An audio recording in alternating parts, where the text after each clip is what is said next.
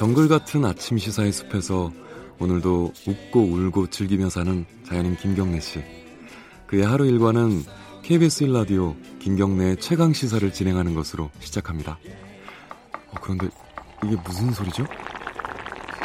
아침부터 열심히 준비한 자연인 김경래의 밥상 같이 드셔보실래요? 후회 없는 아침 건강한 시사 김경래의 최강 시사 네 건강한 시사 김경래의 최강 시사 듣고 계십니다. 아, 경제 얘기 좀 하겠습니다. 오늘 일부에서는 최근에 뭐 한일 갈등, 한일 무역 갈등 그리고 어, 중미, 미중 무역 전쟁 뭐 여러 가지 게 겹치면서 언론에 이 단어들이 조금씩 나오고 있어요. 제2의 IMF 위기 이게 약간 좀 호들갑 떠는 것 같기도 하고 딱 봐도 아, 니면은 실제로 뭔가 좀 불안한 구석이 있나라는 걱정도 들고요. 그래서 오늘 이 관련된 얘기 맞는지 안 맞는지 일단은 제2의 IMF 위기가 실제로 올 가능성이 얼마나 되는 건지 좀 짚어보겠습니다. 음, 오늘 스타 한 분을 모셨습니다. KBS 일라디오 최경영의 경제쇼 진행자 최경영 KBS 경제 전문 기자 모셨습니다. 안녕하세요. 예, 안녕하십니까. KBS 예. 최경영입니다. 예, 그 오후에 진행하시는데 아침에 이렇게 일찍 나와주셔서 감사합니다. 예, 불러주셔서 고맙습니다. 아니 뭐 제가 보니까 자꾸 뉴스 공장에만 나가시고 잘안 아, 나오더라고요. 이 김경래 최강 시사에서 또 불러주시면 또 언제든지 나갑니다. 알겠습니다. 예, 힘들어도 나오겠습니다. 그 경제 얘기 할 네. 건데 예. 자 최근에 요거부터 한번 얘기를 해보죠. 그 기획재정부가 발표하잖아요. 항상 최근 음. 경제도 그린북이라고 예. 달마다 하죠 예. 이거. 여기서 이 문장이 좀 이례적인 문장이 나왔습니다. 예. 투자와 수출과 투자의 부진한 흐름이 지속되고 있다. 이런 표현 잘 안 쓴다면서요, 원래 그린북에서. 수출과 투자의 부진한 흐름이 지속되고, 지속되고 있다. 있다. 그리고 뭐 사실 이거는 많이 예. 이제 뉴스가 나온 건데 예. 수출이 굉장히 많이 줄었잖아요. 사실 예. 어려운 게 사실이고. 예. 자, 진짜 어려운 겁니까? 어떻습니까? 어렵죠. 보시기에. 어렵죠. 어려운 건 사실이죠. 예. 예. 그 지난해에도 제가 이제 김경래 최강 시사에서 네. 경제와 관련해서 계속 그 경제 뉴스를 제대로 보는 네. 이른바 이제 한국 언론 오도독이라는 시리즈를 계속 했었는데 그랬죠. 그때도 김경래 앵커가 똑같은 질문을 했어요. 아, 경제가 어려운 건 사실 아니냐. 지난해 네. 연말쯤으로 기억하는데 그때도 제가 똑같은 이야기 했습니다. 경제 어렵다. 그때 방송을 한번 찾아봐야겠네요. 예, 예. 경제 어렵다. 네, 어렵다. 경, 제 어려운 거는 사실이다. 근데 예. 이제 그때 수출이 우리가 지금 생각해 보면 네. 그때 수출은 지금과 비교해서는 또 엄청 좋았잖아요. 예. 돌이켜 생각해 보면 반도체 수출이 역대 최고였고 6천 한 200억 불 정도의 사상 최고의 수출치를 기록을 했었거든요. 네. 근데 지금 수출액 자체는 다 감소를 하고 있단 말입니다. 네. 미중 무역 전쟁 때문에. 그러니까 그런 미중 무역 전쟁은 우리가 컨트롤할 수 있는 통제할 수 있는 변수는 아니지 않습니까?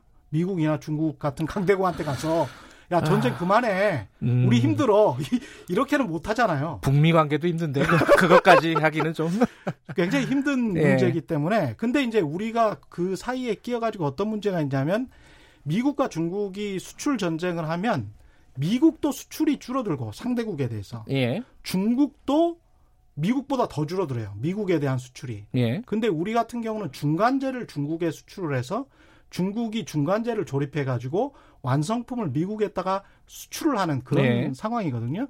그러니까 중국이 미국에 대한 수출이 매월 10% 20%씩까지 줄어든다는 것은 우리의 중간재 수출이 당연히 감소할 수밖에 없는 그런 상황인 것이죠. 그러니까 네.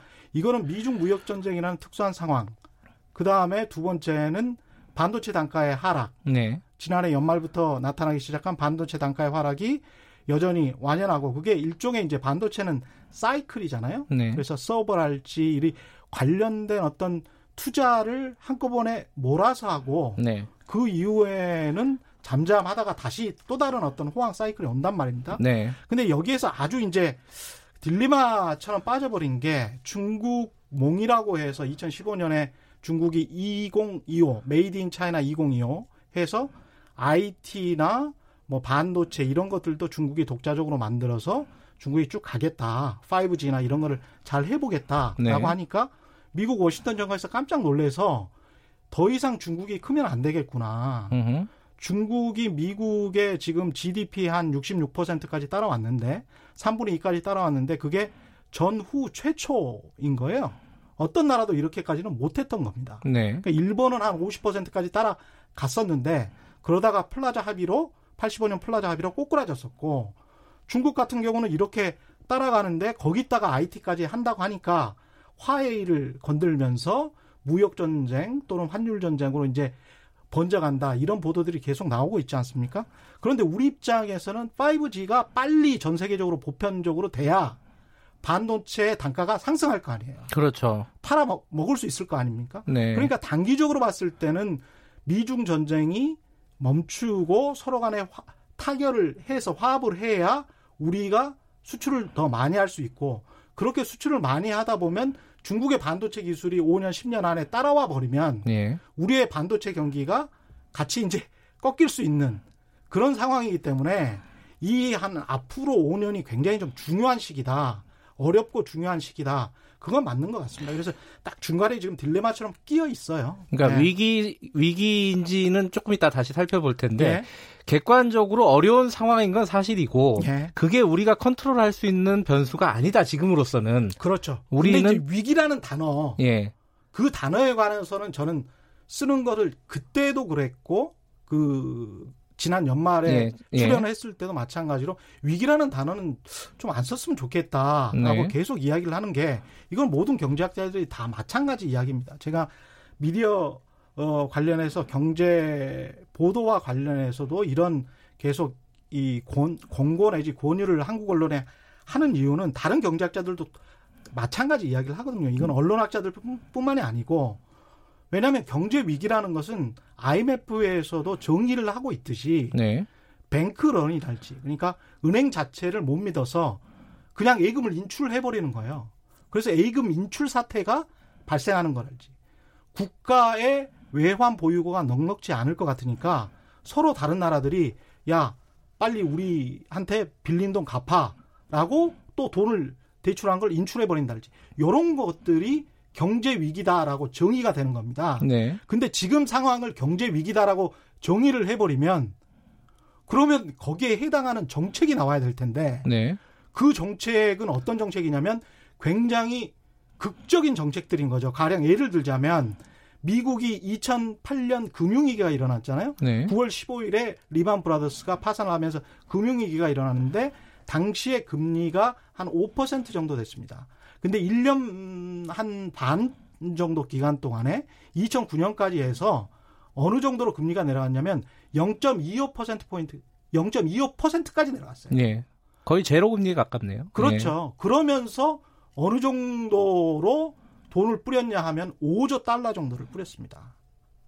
이거는 5조 달러 정도가 손해를 봤다는 거예요. 그럼 네. 5천조 원 정도를 의미를 하는 거죠. 네. 그 정도의 그러니까 5%대의 금리였던 것이 0.25%까지 거의 1년 반 만에 내려와 버리는 상황. 그런 상황이 경제 위기라는 것이죠. 근데 지금 상황은 8월 17일이니까 얼마 전이 얼마 전이죠. 뉴욕 타임스에서 네. 이런 현재 경제 상황을 이렇게 묘사를 했습니다. 전 세계 경제 상황을 한 네 가지 정도의 역풍이 불고 있다라고 네. 묘사를 했는데 첫 번째가 보호무역 같은 탈세계화, 그 다음에 노동 인구의 감소. 이거는 중국이건 일본이건 지금 똑같이 일어나고 있습니다. 일본만 일어나는 게 아니고요. 중국도 지금 내일 모레 곧 있으면 10년 후면은 완전히 이제 꺾여버린다는 거 아니에요. 인구 자체가. 네. 그리고 이제 생산성의 감소, 그 다음에 사상 최대 부채가 아슬아슬하게 이어지고 있는 이런 상황이다. 그래서 네. 네 가지의 위험 요소가 있다고 분명히 이야기를 합니다. 전 세계 경제가 이렇다는 거죠. 네. 선진국 경제들이. 근데 결론이 뭐냐? 이카노믹 석세스라고 표현을 하는데 경제적 성공, 경제 성장률에 관해서 환상을 버려야 된다. 음. 그러니까 경제 성장률이 높고 그런 시대는 이미 지나갔다. 라는 게 일반적인 경제 석학들의 이야기예요. 그러니까 경제 위기라고 정의하기보다는 음. 경제 국면이 달라지고 있다. 그렇죠. 그러니까 장기 음. 저성장. 네. 그때도 제가 똑같이 말씀드렸는데 네. 장기 저성장의 국면이 계속 이어질 가능성이 높다. 음. 그리고 그런 상황에서 행복하게 사는 수밖에 없다. 알겠습니다. 조금 좀 끔찍한 이야기일 수도 있지만. 자, 근데 예. 그럼에도 불구하고 예. 이 우리나라 언론에서 예. 경제 이제 제목을 한번 읽어드릴게요. 예. 경제 위기 10년 주기설 공포의 본질 뭐 이런 제목의 칼럼들이 공포. 나오고요. 예. 그리고 제2의 IMF 사태 오나 예. 이런 제목들 많이 보셨을 거예요, 청취자분들도. 이거 왜 그러는 겁니까, 그러면은? 이 제2의 IMF 사태랄지 경제 위기랄지 R의 네. 공포라고 하잖아요, 또. 네. R 이러면 네. 리세션, 경기 침체인데 이것도 경제학에서는 2분기 연속 마이너스 성장을 할 때가 마이너스 성장을 할 때가 2분기 음. 연속으로 네. 이게 이제 경기 침체 R이거든요. 네. 근데 이 R의 공포를 실제로 미국 방송들도 지난번에 다우지수가 우리가 광복절 때 휴장을 할때 예. 800포인트 정도 하락을 했거든요. 예, 예. 그러니까 그 다음날 아침에 우리로 치면 8월 15일 아침이죠. 미국 방송들도 아래 공포에 관해서 이야기를 해요. 어허. 기자들이. 예. 그런데 실제 짐 크레이머랄지 수주 오만이랄지 이런 경제 전문가들이 나와가지고 보도에 관해서 어떻게 생각하냐고 물어보니까 웃습니다. 아, 그래요? 예. 그러니까 이제 실체는 똑같은 이야기인 거죠. 음. 실체는 미국 펀더멘탈은 굉장히 좋고 네. 왜 좋다라고 말할 수밖에 없냐면 실업률이 역대 최저치예요. 3.7%. 미국이요? 예, 예. 미국이요. 근데 한국이 한 3.9%잖아요. 네. 우리가 워낙 실업률이 낮아 왔었기 때문에 4% 이상으로만 가면 뭐 굉장히 좀 큰일 날 것처럼 생각을 하는데 전반적으로 우리 실업률이 그렇게 나쁜 상황은 아니고요. 네. 성장률 자체도 그렇고 국고채 금리도 그렇고 국채 수익률도 그렇고 미국이 지금 금리가 한 2.0에서 2.5 25 정도 되거든요. 근데 우리 국채 수익률이 한 1.3 정도 이렇게 나옵니다. 그러면 선진국 시장에서 우리가 OECD, IMF에서 emerging market으로 분류되는 게 아니고 지금 advanced nation으로 해서 선진국 시장으로 분류가 되거든요. 그 시장의 카테고리 내에서는 금리가 꽤 높은 거예요. 그러니까 외국인들이 와서 국채를 사는 겁니다. 아직도요. 예. 네. 그러니까 국채가 순 유출이 된다거나 그래서 해외 투자 해외 자본들이 그냥 다 빠져나가 버린다거나 이런 어떤 징후가 나타나야 되는데 그런 징후가 별다르게 보이는 게 없죠.